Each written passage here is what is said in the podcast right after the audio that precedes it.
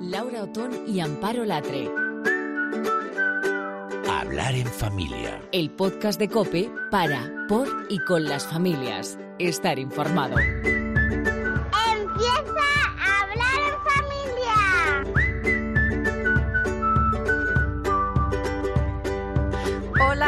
Hola, hola, hola, ¿qué tal? Yo soy Laura Otón. ¿Qué tal? ¿Cómo estás? Soy Amparo Latre y esto sí es Hablar en Familia. Es el podcast de COPE que intenta acercarse a todos los temas que preocupan a las familias en el concepto más amplio porque creemos que necesitamos a todo el mundo, a padres, madres, hijos e hijas, abuelos, maestros, profesores, educadores en general, a todos los actores que intervienen en el bienestar de la familia para seguir avanzando. Laura, ¿cómo ha ido tu semana? Pues mira, la verdad que hemos tenido un pequeño percance en casa. La pequeña se ha roto un pie y fíjate, eh, se ha convertido lo curioso en toda una oportunidad de darnos al que lo necesita, ¿no? Porque con dos adolescentes en casa siempre que te voy a contar que, que, no sepas tú, que nos escuchas o tu amparo, ¿no? Que andaban peleándose por cosas absurdas, ¿no? Había que vaciar el lavaplatos y entonces una no lo vaciaba porque la otra tampoco. En fin, que se resumía en yo hago más que tú en casa, no, yo más, yo más y así hasta el infinito, ¿no? Y al final, pues lo que parecía pues eh, era lo que era, ¿no? Una convivencia de, desesperante cuando se cruzaban los cables. Em, y oye, 15 días inmovilizada y no se discute, porque como solamente lo puede hacer una, pues además se han dado cuenta que se vive mucho mejor así, con más paz, sin discutir. En fin, que yo creo que voy a pedir otros 15 días más de ampliación de escayola, aunque no se lo tengan que quitar. A la fuerza ahorcan, que A la fuerza, a la fuerza ahorca, sí, sí. Bueno, ¿y la tuya cómo ha ido? Bueno, pues mira, yo feliz con este anticipo de la primavera, que parece que, que invita a todo el mundo, por lo menos a mí, ¿eh? a salir a la calle, a quedar con amigos, a hacer más cosas.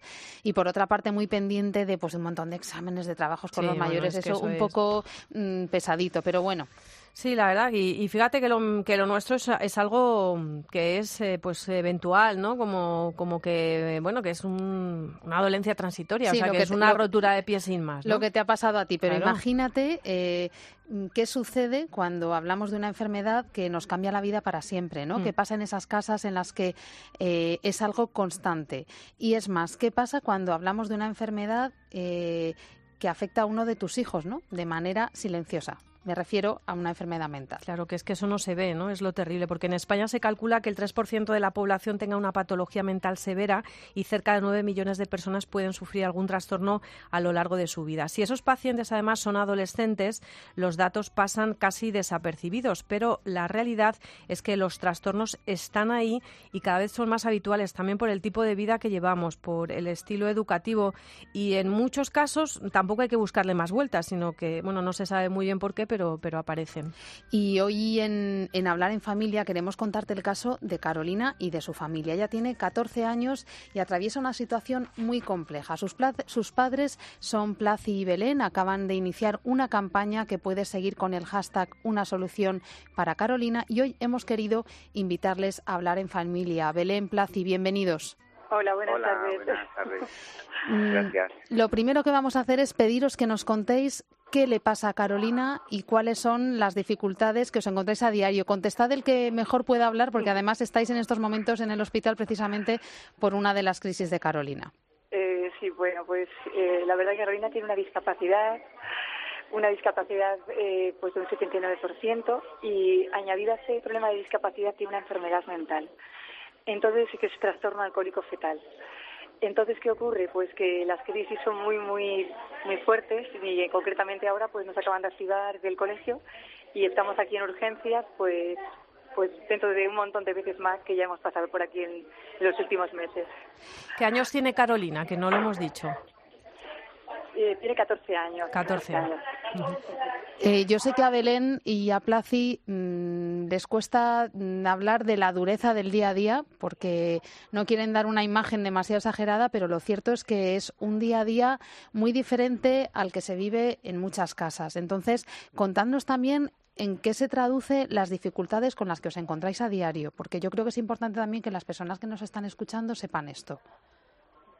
Sí, bueno, no nos queremos acostumbrar a esto, ¿no? Ahora mismo eso, nos pillas en urgencias aquí en el clínico y bueno, pues eh, mientras llega el psiquiatra de guardia y no, pues eh, ya eh, pues está un poco agitada y eso con, con medicación que le han sedado y eso, pero bueno, que no sabemos todavía por dónde puede salir. Y, y aunque estamos eh, viviendo esto, digamos, eh, cada semana, últimamente cada semana, en distintos días, pues no nos queremos acostumbrar a, a, esto. Por, por eso eh, nos hemos hartado y, y hemos dicho no, no podemos quedarnos de brazos cruzados y viviendo esto nosotros solos y hemos dicho pues venga adelante vamos a, a crear esta campaña y con amigos que nos están apoyando genial y, con, mucha gente detrás ahí que, que, con ese apoyo pues estamos tirando para adelante no eh, Carolina vive en casa con vosotros con sus hermanos va a un colegio de educación especial pero qué es lo que pedís a la administración qué necesitaríais bueno, pues si va a un colegio especial hemos pasado ya por siete colegios y está todo agotado. Ya no hay recurso educativo para ella. Eh, luego, por otro lado, eh, a nivel sanitario está pues las activaciones permanentes del 112 que llevan más de 20 en los últimos meses y es una situación también que están desbordados los psiquiatras. Entonces, lo que pedimos es un recurso en este momento sociosanitario con de internamiento de la niña, dadas las crisis tan tremendas que está teniendo, eh, por lo menos a medio plazo, que la puedan estabilizar y que a su vez puedan limpiarla un poco de medicación, porque tiene niveles muy altos de medicación. Claro, porque ¿qué os dicen? Es decir, vosotros, eh, ¿en qué hospital os están tratando? ¿Qué hospital es vuestro hospital de referencia? El de Salamanca, el, Hospital Clínico de Salamanca, sí. ¿Y, qué, y, qué, os dicen? Es decir, pues, porque eh, este, este informe, que vosotros estáis resumiendo mucho, está encima de la mesa de, de los médicos. ¿Qué, ¿Qué, os dicen los, los doctores? Bueno, su psiquiatra de cabecera eh, hace ya pues un año envió ya un fax a Fiscalía y a Protección de Menores pidiendo ayuda porque la situación era super, estaba muy desbordada y entonces decían que no podía continuar así. Entonces ella ya no puede hacer más. Lo que han hecho en el último año ha sido hasta cinco ingresos en la unidad de psiquiatría de referencia de Castilla y León, que es la única unidad de enfermedad mental para niños y adolescentes que tenemos, con ocho camas para toda la comunidad. Pero es una unidad que solamente es de corta estancia, para tres semanas. Claro, Carolina eh, necesita un centro que le dé estabilidad. Claro, necesita un centro de larga estancia para estar unos meses, acompañarla y para que vosotros también eh, pues hagáis ese camino con, con ella, porque no se trata de eh, que no piense nadie que estos padres están pidiendo dejarla en un sitio, ¿no? Al revés, ¿no? ¿Verdad? Ojalá tuviéramos aquí un recurso en Salamanca, ojalá, pero es que no hay nada, ni en Castilla y León. Bueno, la verdad que el tema de la enfermedad mental, Carolina es la que ahora está dando la cara más en los medios, pero hay muchísimas familias y niños en su situación y también queremos que, la historia de Carolina vaya acompañada de este gran problema de la enfermedad mental infanto-juvenil. Eh, Belén, estáis a la espera, confiáis en que mm, cuanto antes la Administración eh, dé la solución que, esperáis, la mejor para Carolina, pero si no os la da, ¿cuál es la alternativa? ¿Qué es lo, qué es lo que podéis hacer? Pues por el momento es sobrellevar el día a día. Ahora en este momento en lo que nos ingresa, en lo que deciden, toman alguna decisión, pues es activar el 112 cada día. vivimos el momento.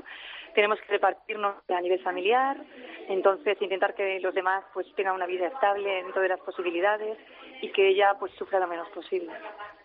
A mí me gustaría, eh, no me gustaría terminar la entrevista sin conocer un poquito más de Carolina. O sea, no me parecería justo que todo lo que nos quede de Carolina es que es una niña mm, que está en urgencias cada dos por tres, que está sedada. ¿Qué cosas le gusta hacer a Carolina? ¿Qué es lo que le gusta sentir? ¿Qué os ha aportado a vosotros como familia, no?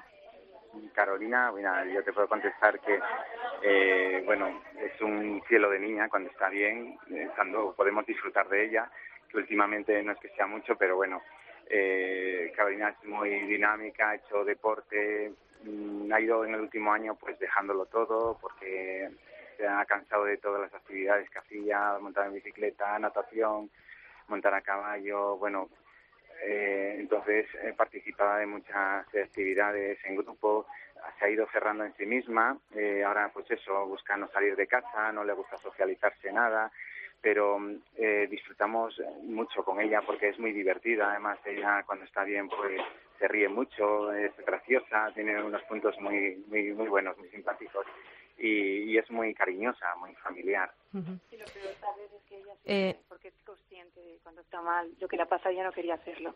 Y entonces está sufriendo porque ella se da cuenta, ¿no? Se, da, cuenta, ¿no, Belén? sí. Eh, hay que decir que tenéis eh, cuatro hijos, que igual que Carolina, los demás son también adoptados. Eh, habéis eh, optado por esta mm, maravillosa posibilidad de maternidad y de paternidad, lo cual pues a mí me, me, hace pensar que os convierte simplemente por eso en, héroes. No os podemos eh, dejar, sí, nos podemos dejar abandonados con, con esta situación. las autoridades además deben saber que el trastorno de alcoholismo fetal en niños que son adoptados es muy frecuente y cada vez se están encontrando con, con, mayores problemas y hay que intentar buscar una solución por el bien de Carolina y de, todos esos niños, claro que sí. Muchas gracias. La verdad que decir que bueno que tenemos una red de amigos, una respuesta social impresionante y bueno, o sea, la fuerza de Dios. Nosotros somos creyentes y la verdad que esto nos ayuda para seguir el día a día adelante, ¿no? Y bueno, siempre llevar en el corazón a tantas realidades como las que tenemos, aparte de Carolina, tanto como hay por hacer, ¿no? Y no hay respuesta. Bueno, pues eh, Plaza y Belén, gracias por habernos contado vuestra historia. Eh, que sepáis que en Hablar en Familia tenéis vuestra casa. Y recordar el hashtag, una solución para Carolina, para todas aquellas personas que, que nos estén escuchando y que quieran apoyaros, ¿no? Sí, ojalá, ojalá toque la, la conciencia de, las personas que tienen en su, en su mano el poder ayudar, porque, porque la niña está sufriendo mucho, ¿no? Ojalá. Bueno, pues un abrazo muy fuerte. Gracias, Amparo y Laura. Un abrazo.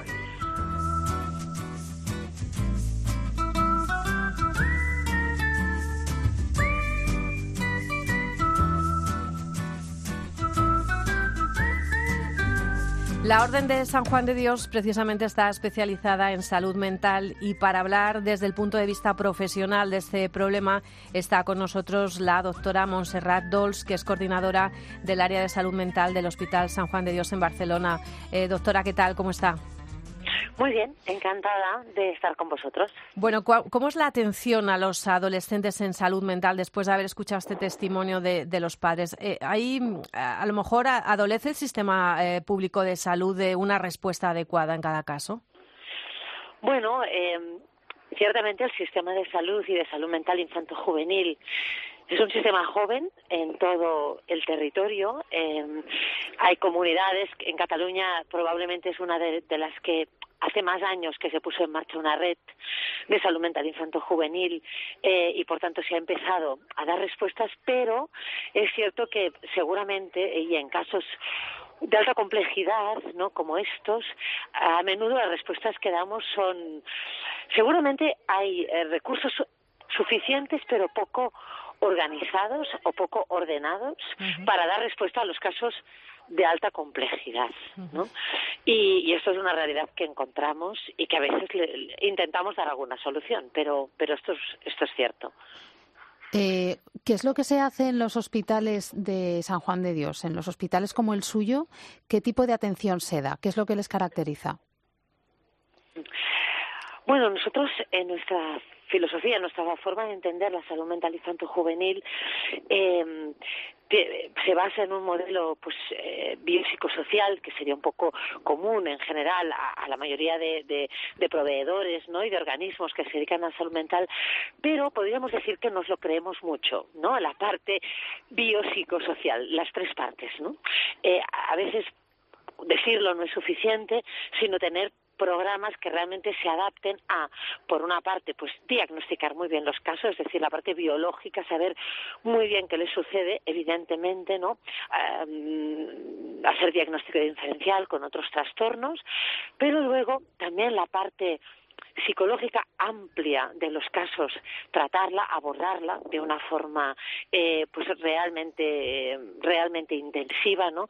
Eh, apoyar a las familias, dar orientación, pautas, hacer tratamiento familiar en el sentido de informar muy bien a las familias y ayudarles y acompañarles en todo el proyecto, en todo el proceso y también toda la parte social, es decir, tener muy claro que ese eh, niño, que ese adolescente, que esa niña, pues tiene que volver a la escuela o tiene que buscarle una educación que sea pues ajustada a sus capacidades, a sus talentos también, ¿no? No solo a las capacidades, sino también a los talentos, buscar un entorno social donde se pueda sentir eh, cómodo, agradable, es decir, realmente hacer todo este encaje, ¿no? Para que esta vida tire adelante.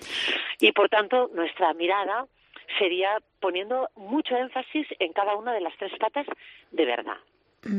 Eh, ¿Dónde se hace el corte? Porque lo que sucede con niños como Carolina es que están en territorio de nadie. Con 14 años son mm, adultos a algunos efectos, pero menores a otros efectos. Entonces, eh, lo que le sucede a Carolina es que no tiene la edad para poder optar a plazas de centros de adultos, pero en Castilla y León, por ejemplo, eh, hay nueve plazas en Valladolid para todos los casos de Castilla y León, que es insuficiente, obviamente. Sí, es decir, realmente en esto sí que es verdad que la salud, eh, el corte lo ponemos en la hospitalización en general a los 18 años, pero en cambio en lo que sería la atención primaria es en 16 años. Por tanto, aquí ya tenemos un punto que no, no estamos suficientemente bien sincronizados. Yo creo que aquí realmente es importante y en este aspecto sí que pienso que eh, pues la Orden de San Juan de Dios, no la institución, tiene esta mirada muy de intentar no fragmentar eh, en función de la edad, sino intentar dar una mirada de acompañamiento a lo largo de la vida.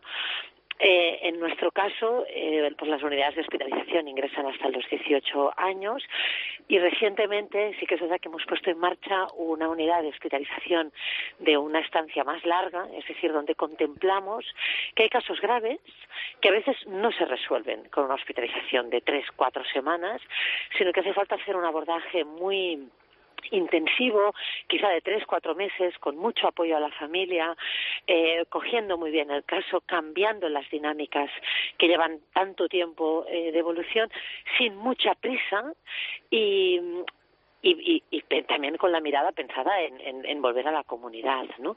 Por tanto, te diría que el corte, que, que tendríamos que intentar no, no, ser tan víctimas de los cortes eh, que tenemos como establecidos, sino realmente entre instituciones, entre centros, colaborar para dar la continuidad que realmente los, los chicos y las chicas necesitan.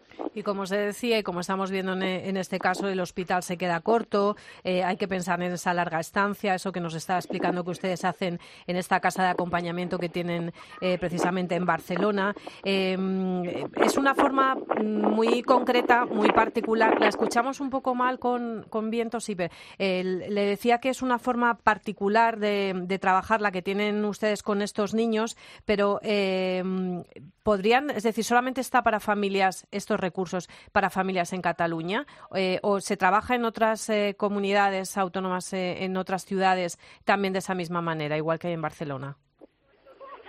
La verdad es que es un recurso muy innovador que nosotros sepamos no hay no hay nadie más que tenga un, proyecto de estas características. O sea, solo existe ese eh, centro, el centro de en, Barcelona solamente. Sí, eh, nosotros nos fuimos a inspirar, fuimos a Escocia y fuimos a Finlandia a ver un poco cuál era su eh, los modelos que existían porque nos pareció que realmente teníamos, había pues adolescentes y también niños, niños eh, relativamente pequeños con trastornos mentales importantes, con alta vulnerabilidad social, es decir, que tenían, eran casos o de salud mental, pero con alta complejidad, o por causas sociales o por causas también de la propia enfermedad mental, y que hacía falta dar una respuesta más intensa, más global, ¿no? Pero no con una mirada eh, disciplinaria, no con una mirada eh, como muy conductual, sino una mirada muy desde la salud mental y el acercamiento y el trabajo con las familias em, con una disciplina positiva, es decir, no hay castigo, no hay em, siempre se trabaja con la recompensa. Nuestras puertas están abiertas siempre, no hay horario de visita, siempre los papás pueden venir aunque sean las 10 de la noche. ¿eh? Es decir, y el trabajo con las familias es intensísimo dentro del centro y en su casa, porque evidentemente salimos y vamos con ellos allí donde están. Es decir, vamos con ellos cuando ya estamos los síntomas y, el cuadro está mejor, pues salimos del centro y nos vamos a la escuela y hablamos con los maestros y estamos con el chico y con la chica en su escuela y en su casa, en su, en su salón, viendo qué sucede en esa casa y ayudando ¿no? a reparar esas dinámicas, esos estilos relacionales que se han ido, se han ido quedando ahí como, como encasquillados, ¿no? Y que realmente, como, como, como bien decíais, el hospital se queda corto. ¿eh? No porque tengamos que hacer una larga estancia psiquiátrica en, en, en adolescentes, que es un concepto del que huimos, eh, vaya que para nada es lo que suscribimos, lo que sí que hay que hacer es una alta intensidad de tratamiento. Y no recurrir a la medicación, que es una de las cosas que también se quejan en general todos los padres que tienen eh, niños ¿no? con estas patologías, que se recurre a la medicación como si no hubiera mañana y a veces esa no es la solución. Y, su modelo es un modelo estupendo y es una pena que no se pueda, eh, pues porque claro, eh, ¿de cuántos chavales estamos hablando? ¿Cuántos pueden atender a la vez? No sé, claro. Bueno, nosotros la parte farmacológica es imprescindible también. cuando, cuando hace falta, eh, los tratamientos eh, son, han sido la revolución de la salud mental y sin ellos no podríamos hablar de la forma que hablamos hoy en día de salud mental, ¿no? Con la esperanza que tenemos, pero evidentemente no solos, ¿no? Por tanto, nosotros utilizamos la farmacología eh, con, con todo el cariño, todo el respeto, pero no solo eso. Y nuestra unidad está pensada, están todos juntos, pero son, son uh, seis apartamentos, son como seis casitas donde viven a uh, cuatro, cinco chicas o chicas a la vez. Trabajamos por núcleos de convivencia muy pequeñitos, porque, porque son chicos y chicas o, complicados, de muy difícil manejo, y que hay que trabajar en grupo pequeñito para que vuelvan, para, para conocerlos bien, para que se sientan cómodos, para que se sientan seguros, confiados, para que sientan que esa es su casa durante unos meses, ahí tienen sus cosas, allí, allí desayunan, cenan, meriendan, hacen los deberes, tienen su sala de estar. Y esos seis apartamentos están puestos en un edificio un poco más grande que los engloba a todos y que tenemos una serie de servicios generales, pero que en general los chicos viven como en sus pequeñas casitas ¿no? Sus pequeños, que no son tan pequeños, tienen 90, 100 metros cuadrados, ¿no? Eh, donde viven y allí pues hay, evidentemente hay un enfermero de referencia, un psicólogo de referencia, un trabajador social, un psiquiatra, terapeuta ocupacional, educador, es decir, es un servicio con una ratio de profesionales pues muy elevada para poder responder a a todos los retos ¿no? que nos presentan. En total son 28 plazas. Sí, pues es un modelo que es luego es envidiable después de... Se nos queda el cuerpo así con un cierto amargor porque es verdad porque que... es como la noche y el día. Entre lo que hemos escuchado a los padres de Carolina, lo que, lo que Carolina eh, ha estado viviendo estos días, que además está ingresada en una planta de adultos de psiquiatría, con lo que eso implica, porque no la, no la han podido derivar a Valladolid y, y, es lo que está viviendo ella. Entre lo que ella está viviendo y lo que usted nos está contando, pues es como, son como dos realidades. Mm, entonces, bueno, por una parte la esperanza de ver que se puede trabajar de esta manera y por otra parte la impotencia de ver que Carolina está viviendo un infierno y nadie le da una solución, ni a ella ni a sus padres. Depende de dónde vivas, pues tienes unos recursos u otros. Bueno, esto fue un proyecto que, que nació pues de bueno, después de una reflexión profunda, ¿no? Y también de un interés eh, eh, muy genuino, ¿no? Del, del gobierno de la Generalitat que apostó por hacer un proyecto piloto de estas características que, como digo, pues es costoso, pero al final de la vida, si contamos el dinero que seguramente vamos a conseguir ahorrar en 10 años, va a ser muchísimo el dinero que vamos a ahorrar. Pero es verdad que es un proyecto piloto, nosotros lo estamos haciendo con mucho detalle, también midiendo con mucho detalle nuestro la eficacia del modelo, ¿no? Es decir, ver cuánto bien va, cuánto estos chicos conseguimos que vuelvan a sus casas, conseguimos que vuelvan al cole, conseguimos que dejen de ir mil veces a urgencias, mil ingresos en unidades de hospitalización que son muy caras también y esperamos poderlo ir contando. Este, esta primavera vamos a tener resultados del primer año, que son pues todavía muy modestos, pero a ver si en dos o tres años empezamos a tener resultados,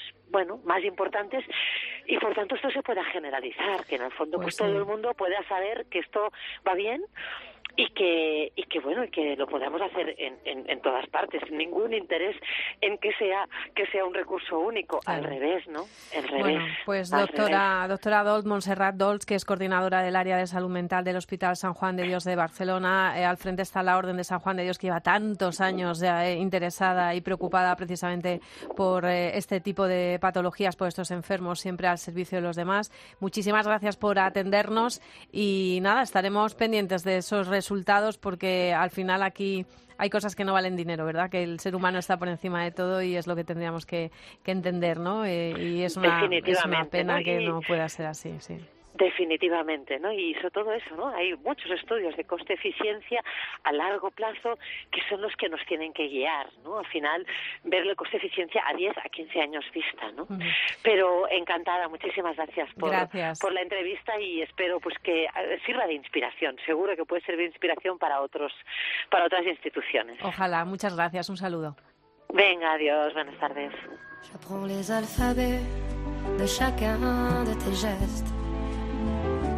Te chante mes rêves d'espace et de Far West. Je pour toi l'amour, le et le précieux, toute la beauté du monde à portée de tes yeux. Les poings chauffés à blanc, je forge pour demain des bonheurs que je souhaite, si grands que les miens demain, c'est toi.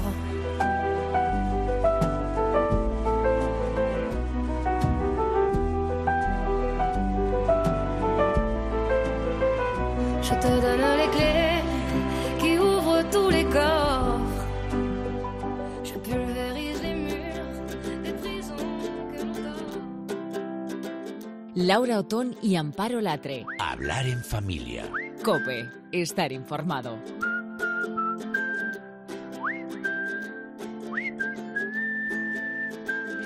Bueno, que nos gusta a nosotros esta sección de hablar en familia de los libros, que si fuera por nosotras, y, uy, si nos dieran un programa nosotros esto más a menudo, vamos, eh, ibais a disfrutar un montón como lo hacemos eh, nosotras también con las recomendaciones de los libros, porque pensamos que siempre es la mejor herramienta para llegar a ellos, para sentarnos con ellos, para querernos más, para educarles, para un montón de cosas. Y como siempre le pedimos ayuda a nuestra amiga ya Beatriz Millán. ¿Qué tal, Beatriz? ¿Cómo estás? Hola, chicas, ¿qué tal? ¿Cómo estáis? Bueno, ¿y tú qué tal? Que hace tiempo que no nos vemos. Pero un montón. Bueno, os traigo un variadito por edades de novedades editoriales que están saliendo ya, calentando motores de cara al día del libro, a la es que vienen ya todas las ferias, todo, viene todo. Bueno, Tú dentro de nada, cada vez que vengas a hablar en familia, tendrás que irte luego al fisio, por la maleta, porque viene súper cargada. Sí, se llaman los físicamente, que eso nos gusta mucho. Eso es muy buena que los veáis. Tenemos que hacer algún stories para colgarlo. Claro, que sí, sí, sí, Bueno, empezamos entonces. Venga, empezamos por los más pequeños con este Antes y Después de la editorial Convel. Es un libro con hojas de cartón fantásticas para las manitas pequeñas porque ya sabéis que este sistema les hace muy sencillo el poder pasar, cada página. Exacto. Tiene un lenguaje muy visual que les enseña esto, ¿no? Lo que sucede antes y después para que cale en ellos este concepto de, del tiempo. Por ejemplo, en una página vemos un gato sucio y pasamos y en la siguiente pues ya está limpio, ¿no? Pero vamos un poco más allá y en una vemos que está el vaso medio vacío y la botella medio llena y en la página siguiente pues al revés, ¿no? También hay una pequeña broma como la del huevo y la gallina que pone antes, después, no sabemos, ¿no? ¿Qué fue antes? Y también hay un pequeño desplegable aquí en el antes y después y durante de un padre con su hijo en la montaña rusa, ¿no? Las emociones que, van pasando. Bueno, este para dos, tres años y ese momento de y cuándo es y antes, después, ¿no? Que tienen ahí muchos peques, pues fenomenal. Que eso se solucionaba antes con Barrio Sésamo, ¿os acordáis, no? Que nos explicaban todo de esa manera tan, ¿no? Pues y Coco era, ¿no? Pero este tipo de preguntas lo que les hace pensar, ¿verdad? Eh, no son libros para leer rápido, ¿eh? Que nadie lo piense, porque hay una edad en la que aquí te puedes eternizar, porque, eh, pues eso, cuando te pones en su clave y te pones en, en su lógica, te das cuenta que es que les cuesta mucho entender, entender, esto, ¿no? Lo que el concepto del, del, tiempo, de qué va antes, qué va después. Sí, efectivamente. Y, muchas veces te lo, te lo mm, dicen al revés, ¿no? Porque después fuimos a la piscina y es como, no, esto fue antes. Bueno, o sea, que una ayudita para los padres. Una ayuda, sí. Eh, dos, tres años hemos dicho. Fenomenal. Seguimos. Oye, uno de los elefantes más famosos de la literatura infantil está de celebración. Elmer cumple 30 años, que se dice pronto. sí sigue tan actual como siempre, la verdad, para celebrarlo ha salido el Gran Día de Elmer, que además de contar una historia sobre colaboración y aceptación de la diferencia, como en, otros títulos, también propone actividades en todas sus páginas, desde, por ejemplo, señala el calor o la forma correcta de los cuadrados de Elmer, eh, puedes contar el número de plantas que hay en cada página, también hay busca y encuentra de, elementos que están en la ilustración. Tipo pasatiempos, ¿no? Es como una mezcla de un libro con historia y los libros de pasatiempos de nuestra, de nuestra época, por decirlo Exacto, entre historia y actividades. Yo siempre digo que estos libros son comodín para llevar para viajar, viaje. sí. porque permite mucha, muchas horas de, de entretenimiento en muy poco espacio. Bueno, y oye, una pregunta. ¿Cuándo empezaron a salir de acampada vuestros hijos a dormir en casa de, amigos? ¿Han salido? Pues... Es que es distinto. Salir de acampada... Que salir eh, con amigos. con amigos. Es que, o sea, lo de la acampada a mí eh, tiene como eh, la palabra peligro un poquito más pegado que ir a casa de una, de una familia que sabes que están como más recogiditos, Sí, tienes razón. Sí, entonces de acampada sí que salieron un poquito más tarde, pero con amigas, bueno, pues sí, yo creo que... Pero amigas también siempre partiendo de la base que yo conozca a los padres y que sean quién son sus padres, o sea, no de eso, no, con una, lo típico, ¿no? Que nos habrá pasado a todas, con una amiguita que no sabes ni quién es el padre ni quién es la madre, lo que pasa es que se llevan muy bien en clase. Pero sí, las mías con amigas y a los siete, seis años, una cosa así, sí que, sí que han estado Bueno, en el cole de mis hijas, a partir de los cuatro años salen un día de acampada, acampada. y pasan la noche. Entonces, bueno, pero acampada libre sí, en el campo. ahora, se hace, ahora se hace muchísimo. O se van a bungalows, o bueno, en fin, no, no es que duerman al raso, pero pasan una noche fuera de casa, ¿no? ¿Qué pasa? Que esto no, es obligatorio, evidentemente, pero la experiencia es tan fantástica que es una pena que, que por miedo a cosas que desconocen, eh, pues, pues se lo pierdan. Miedo de los padres, que somos los que, claro... No, y a veces de los peques también. De los peques también. Hombre, Algunos tienen, totalmente. Claro, no Hay muchos niños que les da... que les da a eso vamos, al no quiero, ir, que es el título de este libro de Elisenda Roca que la verdad es que es una autora que a mí me encanta eh, porque llega muy bien con, su texto a, los peques y relata justo pues los miedos de Ana y, de Dan a la hora de irse de acampada y cómo lo superan a medida que viven las experiencias. ¿no? El texto además es muy ingenioso, está en prosa rimada, que sabéis que yo soy muy fan de, este estilo.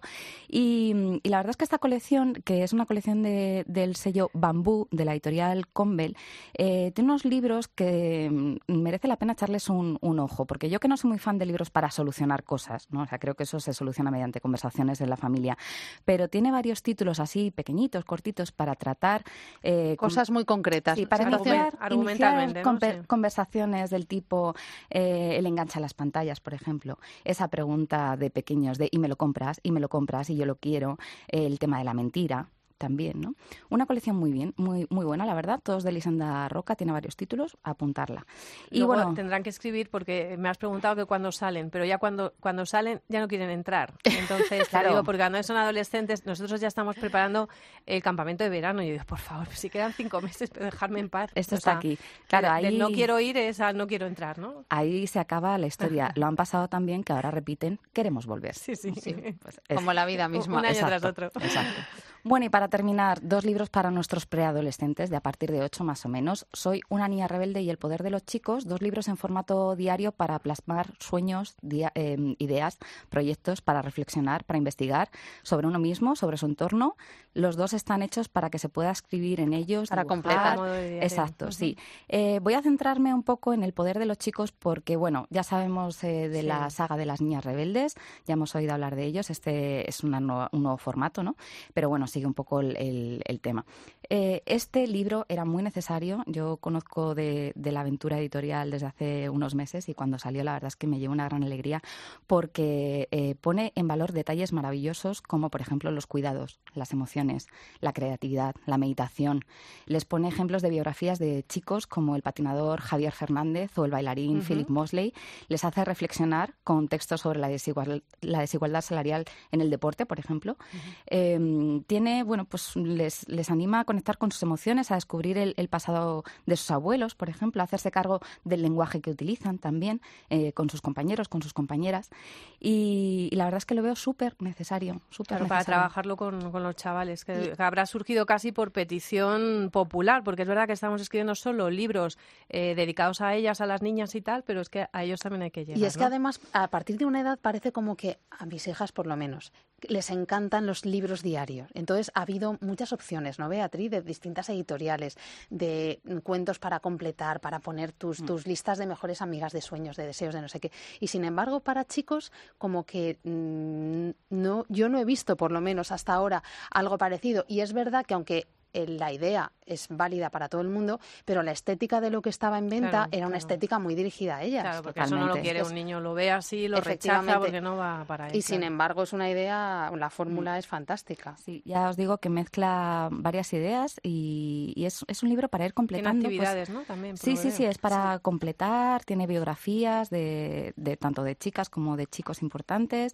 Eh, aquí pone el principito, el superhéroe de la sabiduría, ¿no? Y te ayuda a inventar tu propia historia. Bueno, eh, eh, es a modo de diario, pero que puede durarle varios años. Puede empezar con siete u ocho años y a medida que vaya viviendo experiencias, pues llegar incluso a los diez, once, ¿no? Y el de, bueno, el de Soy una niña rebelde, pues un poco el mismo estilo, con más ilustraciones, más en su línea, pero bueno, con un montón de detalles como, por ejemplo, mi mayor sueño. Soy la persona indicada en el momento y lugar indicados. necesito tu ayuda con, ¿no? El también aprender a, a pedir ayuda. Libros que voy a escribir ya proyectando, ¿no? Lo que vamos a hacer. Bueno, la verdad es que dos ideas para regalar a, esos preadolescentes. Perfecto. Oye, ¿conoces estos? ¿Conoces eh, esta colección de, iguales, de palabras saladas? No los conozco, conozco la editorial, pero les voy a echar un vistazo porque me parecen súper Tienen pintaza, pues tienen una gran pintaza y además tenemos con nosotros a Cristina Núñez Pereira, que está al frente de Palabras Saladas. Es una editorial pequeñita. Hola Cristina, ¿qué tal? ¿Cómo estás?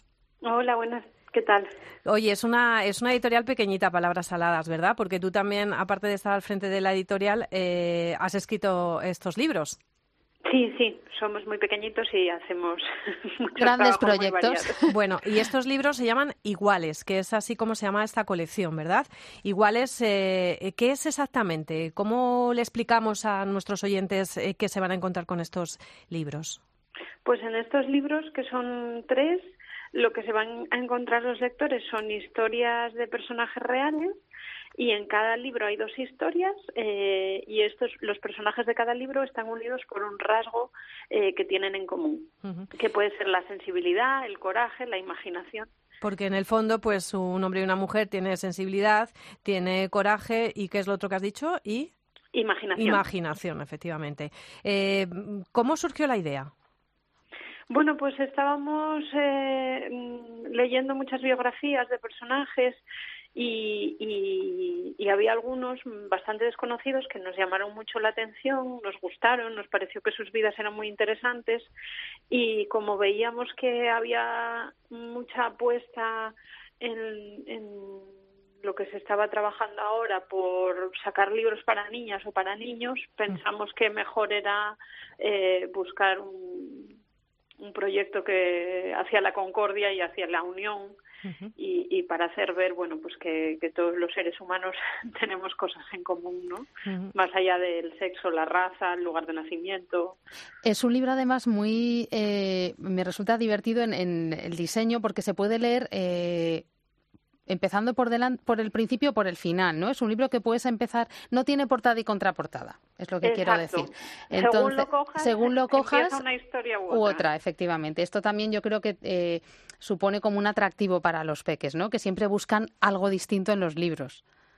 Sí, en, en, este caso además la idea la tuvimos porque pensamos en cómo convertir el concepto de en algo manipulable, ¿no?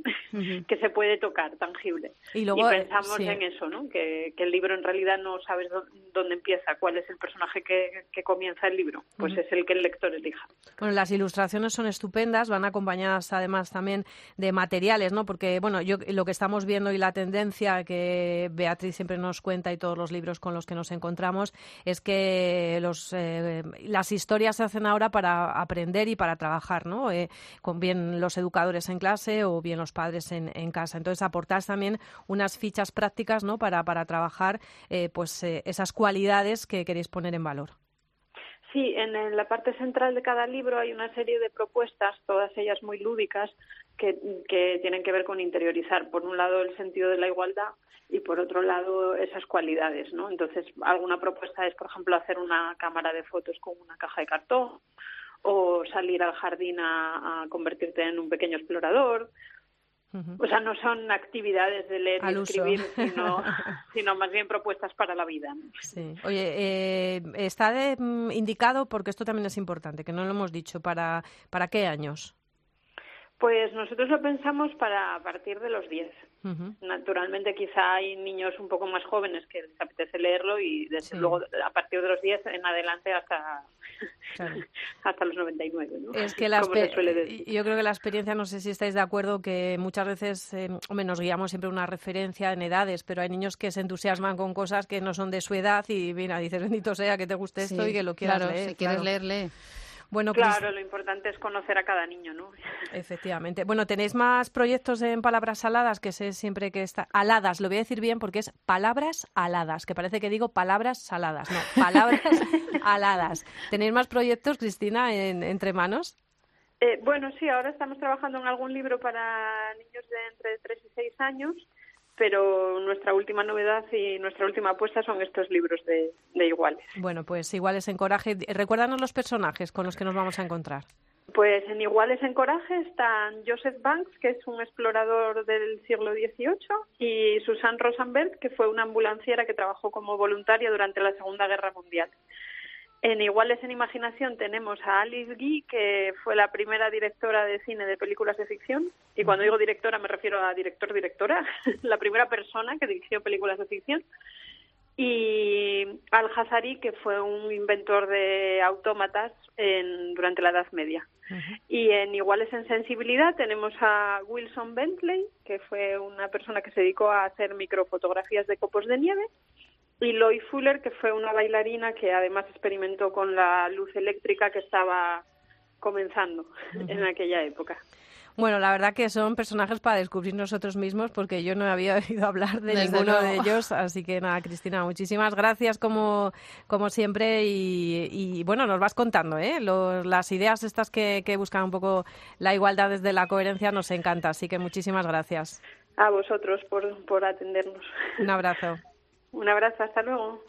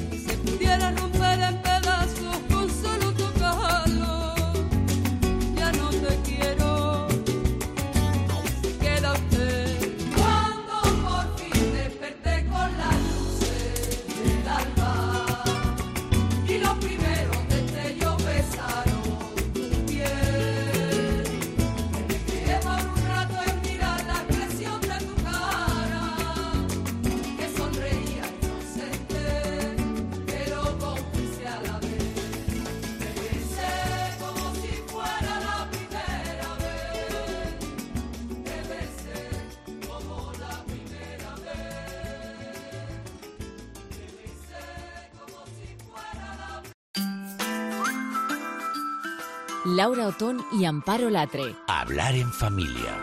Cope, estar informado.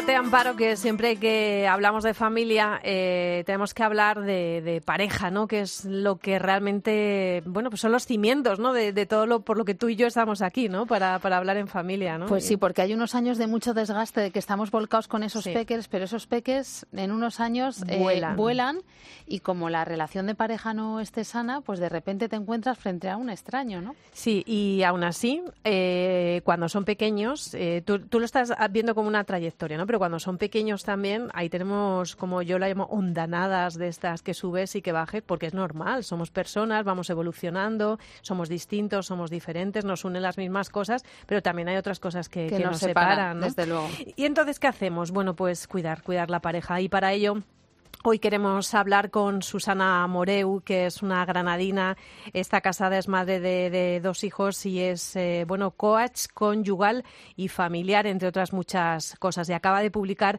un libro que nos encanta, que se llama Amor Vitamina. Ella colabora con Hacer Familia, que es un poco lo que hacemos nosotros aquí, Hacer Familia hablando en familia. Susana, eh, ¿qué tal? ¿Cómo estás? Bienvenida. Bueno, encantada de estar con vosotras, Laura y Amparo. Bueno, todo un honor. Bueno, para nosotras también descubrir un poquito este libro Amor Vitamina que, bueno, te ha llevado, eh, porque yo te sigo en, redes sociales, en, Instagram, y te, está llevando por toda España e incluso mm, más allá, como decía, el mundo entero y parte del extranjero, ¿no? Porque se han interesado por, por, por este libro en países insospechados hasta, hasta la fecha. Susana, ¿qué es Amor Vitamina? Bueno, pues Amor Vitamina es el resultado del primer libro que escribí, que si fueron felices, que lo presenté por toda España, también estuve en México y bueno, pues las cartas que me escribía la gente, los mails, pues las esperas de los aviones de un sitio a otro, pues iba contestando y yo dije, es que yo tengo que escribir otro libro y es Amor Vitamina, ¿no? Que es cómo conseguir nosotros ser vitamina dentro de nuestra relación. ¿Y cómo lo conseguimos, Susana? ¿Por dónde empezamos?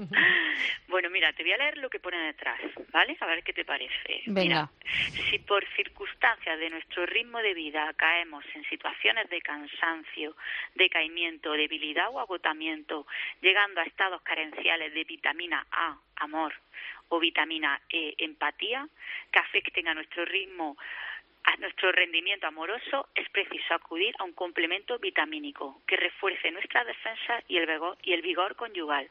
Tienes en tus manos un libro vitamina que administrado en pequeñas dosis repartida a lo largo de un mes recuperará tu tono vital deseado viviendo un amor de altura. ¿Qué te Madre, parece? Un mes, además, o sea, un mes de sanación, me lo está diciendo en Bueno, serio. Te lo prometo, ¿qué te parece?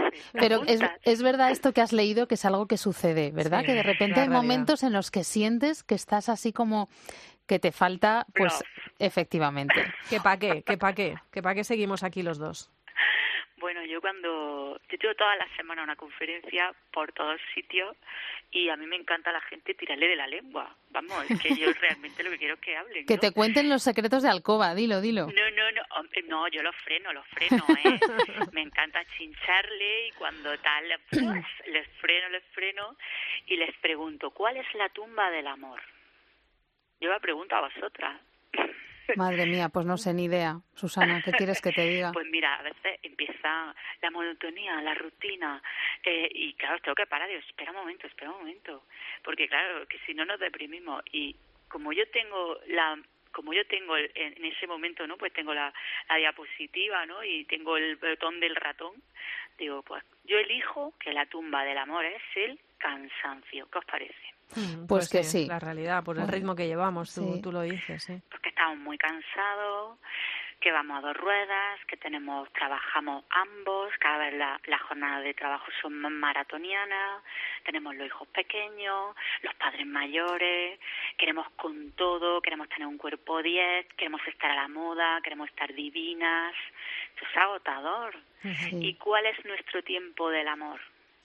Pues el tiempo del amor que tenemos con nuestro marido, con nuestra mujer, es cuando llega al final del día Cuando estamos más cansados. es cuando estamos más cansados. Y, y, y entonces, pues, reflexiono un poco esto con los matrimonios, le pregunto, la- las partes del libro serían como cuatro, ¿no? Una, una primera semana, un poco simpático, realmente ni una semana, a lo mejor te lo leí y lo consigo en dos días, ¿no? Un poco sería, la clave es pensar, eh, en vez de el tenemos que hablar, el cambiar, el tenemos que hablar por quiero mejorar, quiero cambiar yo. ¿no? O sea, no vamos a hablar cuando a veces decimos, tenemos que hablar, "Uf, madre mía, ¿no? ¿Qué me irá a decir? Pero si de repente pienso yo, vamos a ver, ¿yo qué puedo cambiar? Pues primero puedo cambiar que estoy muy cansado, muy cansada. ¿Cómo puedo descansar más? Pues yo cuando, como acompaño a muchas señoras en, en amar en tiempos revueltos, pues pongo de deberes que se haga una lista de 20 situaciones que, que le cansan y pueden evitarla o situaciones que le descansan. Y claro, me las y digo, no me las mande y me las mandan por correo. Y claro, pues a, a raíz de todas estas conversaciones con estas personas, pues un poco amor vitamina, ¿no? Y tengo esa lista que te ilustra, que tú tendrás la tuya. Decir, bueno, pero es que yo, ¿por qué hago esto que me cansa un montón? ¿no? Y que no me aporta nada, porque no claro, claro, nada. efectivamente son cosas que son adicionales, pero que no suponen nada para la pareja. Claro. Y cuando se hace este planteamiento, eh, ¿cómo se sana en pareja? Eh, ¿Juntos o por separado? Es decir, ¿hace falta un proceso en el que a lo mejor, eh, por un lado, eh, nosotras tenemos que, que hacer una serie de cosas, por otro lado, ellos, o hay que hacerlo juntos? Pues mira, lo suyo es que el que le llegue el libro, que lo lea y que lo empiece a trabajar, porque a veces cuando estamos tan cansados, el, el cansancio saca lo peor de nosotros, ¿no? Mm, El descanso. Mm. el descanso saca lo mejor de mí. Entonces, mejor que lo empiece a trabajar yo. Y cuando ya esté descansado, pues a- planteo argumentos de forma diferente. Me puedo plantear en que el otro descanse, ¿no? En buscar el descanso del otro. Pero si estoy muy cansada y pienso en cómo voy a hacer que mi marido descanse, bueno, es que me entran ganas de... de o sea... Es que quiero descansar yo, claro. Efectivamente, empieza por ti. Entonces me pasan cosas muy divertidas, me cuentan cosas muy divertidas que las he puesto en el libro, el, el seguimiento de los encargos de los hijos.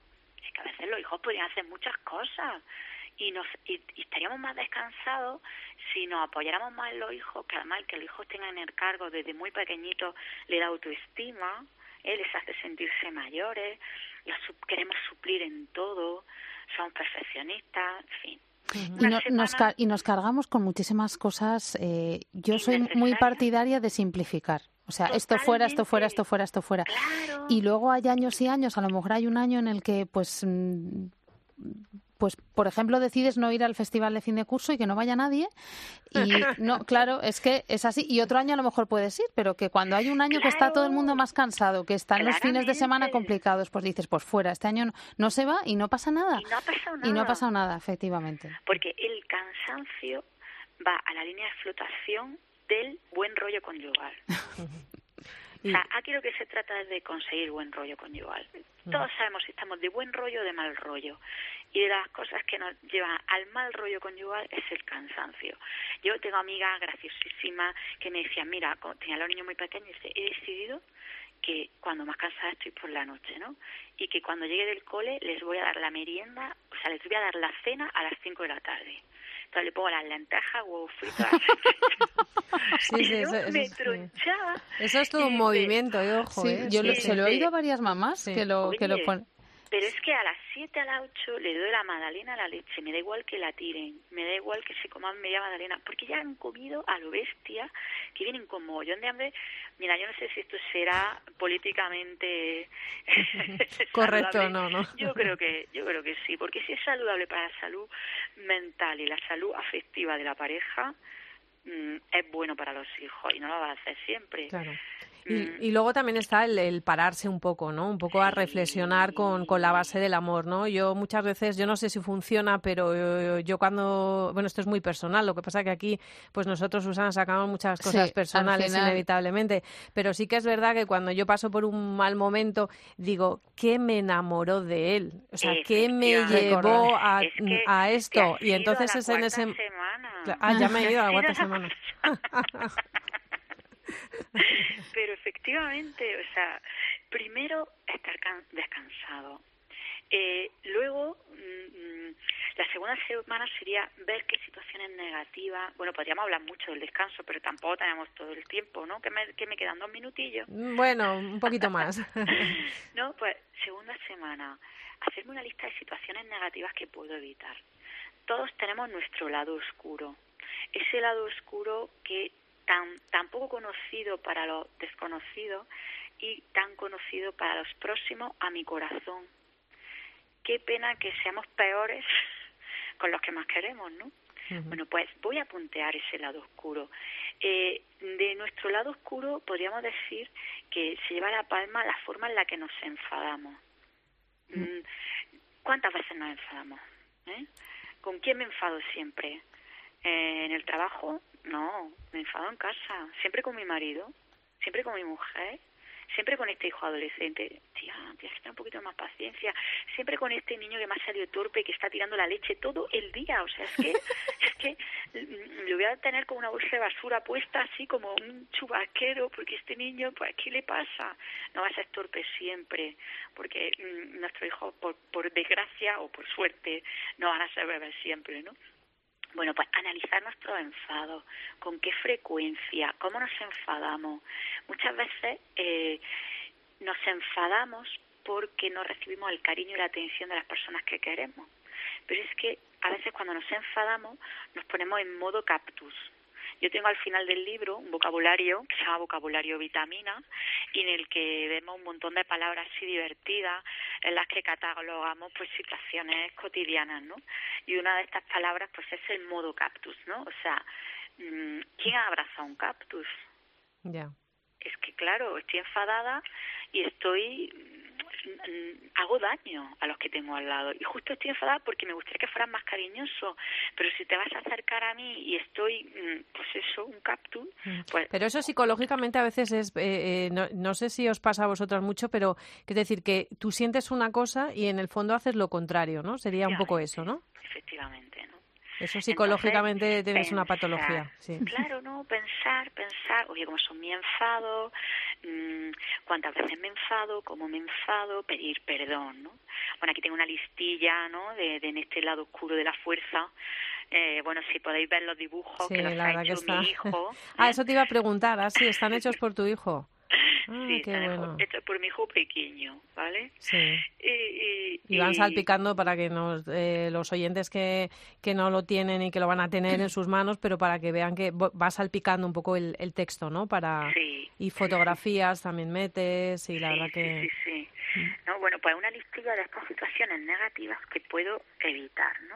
Nos hemos quedado la primera semana con el descanso, la segunda listado de situaciones negativas en las que tiendo a evitar, pero claro, la realidad es que otra vez me canso, estoy enfadada, otra vez he vuelto a caer en situaciones negativas que repito continuamente, como de tics se trataran, ¿no? Bueno, pues yo creo firmemente en la ley de la compensación. Una amiga me decía una vez, Susana, mira, es que yo ahora mismo me encuentro como si estuviera en un barco y que me entra agua y, y por todos sitios no sé, no sé ni cuánta ni por dónde me entra. y me pareció súper gráfico, ¿no? Claro, el detectar dónde está el agujero. este mal sí, rollo, pero es que no sé ni por, por dónde empecé, ¿no?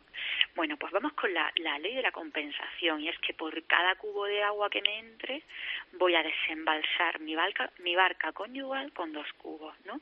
Y entonces sería tercera semana mi lista de situaciones positivas con las cuales voy a neutralizar todo lo negativo que de forma compulsiva tiendo a hacer, porque somos personas limitadas, finitas. A mí hay una expresión que me gusta mucho, que parece como muy guay, ¿no? Amar al límite.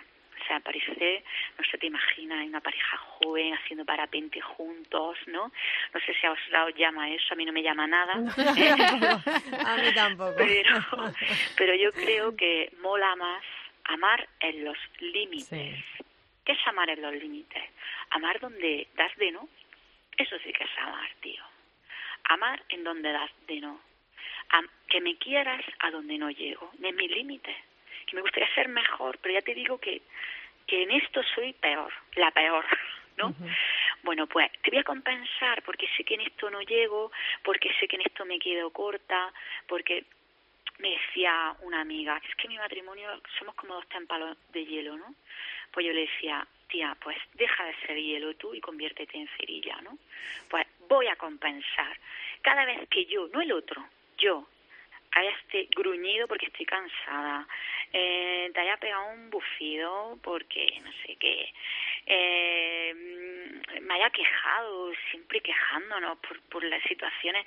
Oye, está bien quejarse, pero si solamente estás describiendo la realidad, tía. o sea, ¿no? Pues voy a compensarte, ¿no? Y voy a compensarte con mis virtudes, aquí tengo un montón. Voy a compensarte, oye, pues con no a tomar una cerveza, yo a gente le pongo de deberes, eh, me decía uno de, y fueron felices, le, me he sacado de conclusión tomarme una cerveza con mi mujer todos los viernes. Y se regalaron por Reyes, vale por una cerveza en La Tana, que es un bar de Granada, eh, del cual no tengo comisión, y un fin de semana en no sé dónde, ¿no? Bueno, pues Oye, ayer te gruñí, pues un WhatsApp divertido, jolín, los emoticonos, han venido a resucitar los matrimonios, mm, los, los ¿cómo se llama esto? Lo que te manda Los gift, los gift. gift, Bueno, por favor, eso es un resu Una, sí, de una sonrisa, rollo. sí, es verdad. Sí. y te manda tu marido, tu mujer, una chorrada, cualquier mm, WhatsApp divertido, jolín, te cambia. Hombre, Porque esto de llegar luego. a casa y decir, ¿cómo estará? Porque claro, te lo dejaste mal. Pues claro, el GIF, el GIF ha hecho su trabajo, ¿no? Oye, te invito, te recojo del trabajo, estamos una te invito a una cerveza, ¿no? Pues tengo una listilla de 20 situaciones con las que puedo sumar, que puedo compensar por cada negativo porque te he fallado. No pasa nada, es que es verdad, ¿no? Pues voy a sumar, voy a compensarte con dos positivos, ¿no? Para convertirme en la persona vitamina de nuestra relación. No tenemos, o sea, es que y él, no, y él, y ella, no. Yo, yo, yo voy a sumar, ¿no? Sí, porque tendemos mucho a, a- a señalar al de enfrente, ¿no? Y, y eso no está en nuestra mano. Sin embargo, el cambiar nosotros mismos es algo que sí podemos hacer. Efectivamente. Y, y si yo soy cerilla, pues a la larga derretiré el otro hielo, ¿no? Y la cuarta semana, que sois muy listas, Laura y Amparo, ¿eh? Somos La muy cuarta mayores sí. ya. Por favor, aquí estamos divinas, jóvenes, Sí. eternas, todas, ¿eh?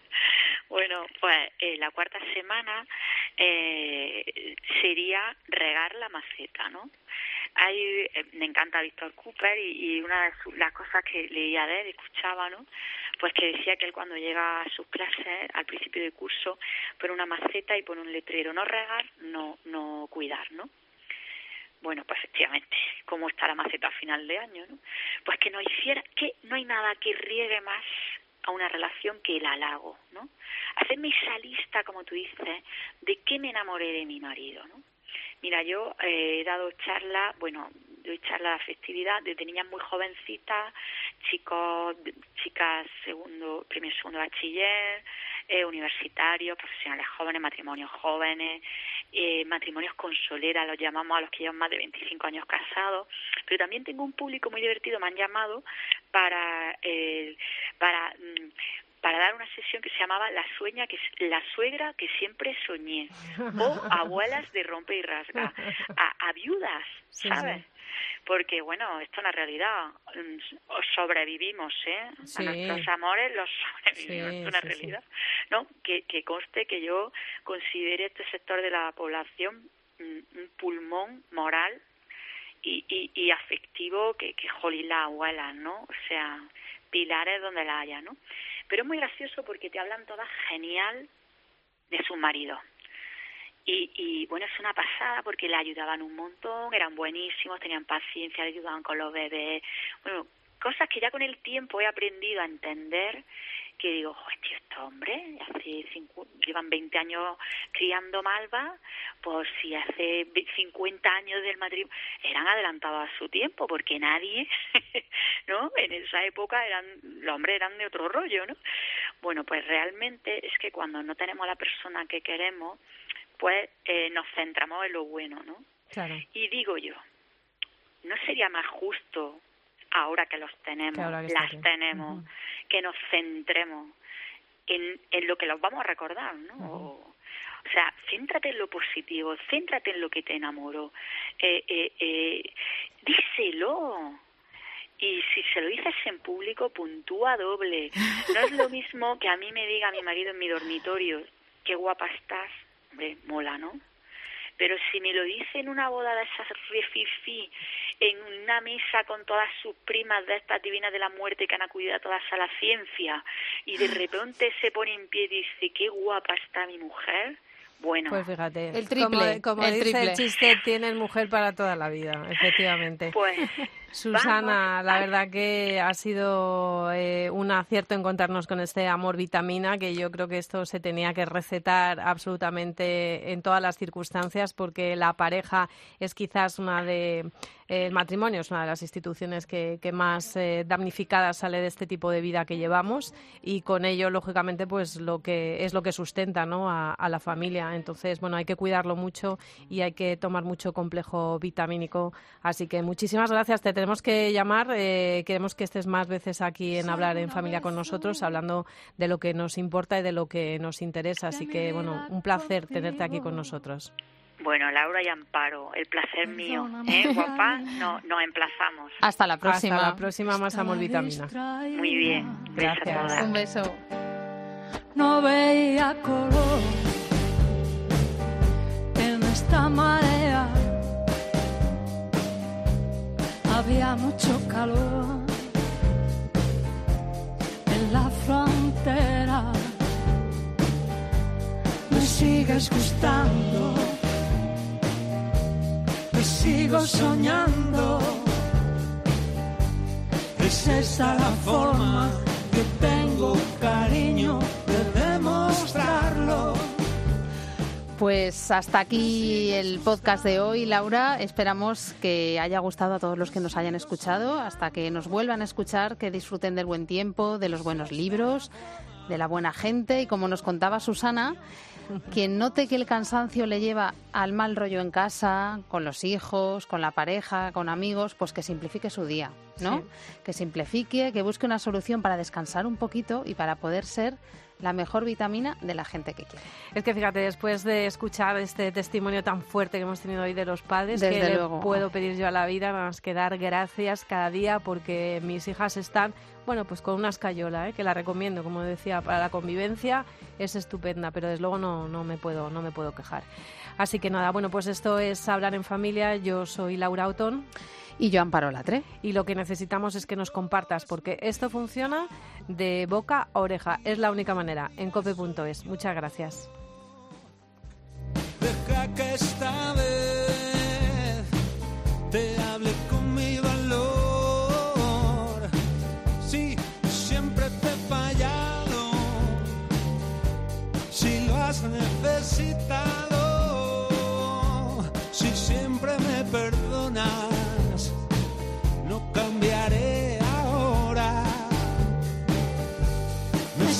asustando, te sigo soñando. Es esta la forma que tengo, cariño, de demostrarlo. Me sigues gustando, te sigo soñando. Es esta la forma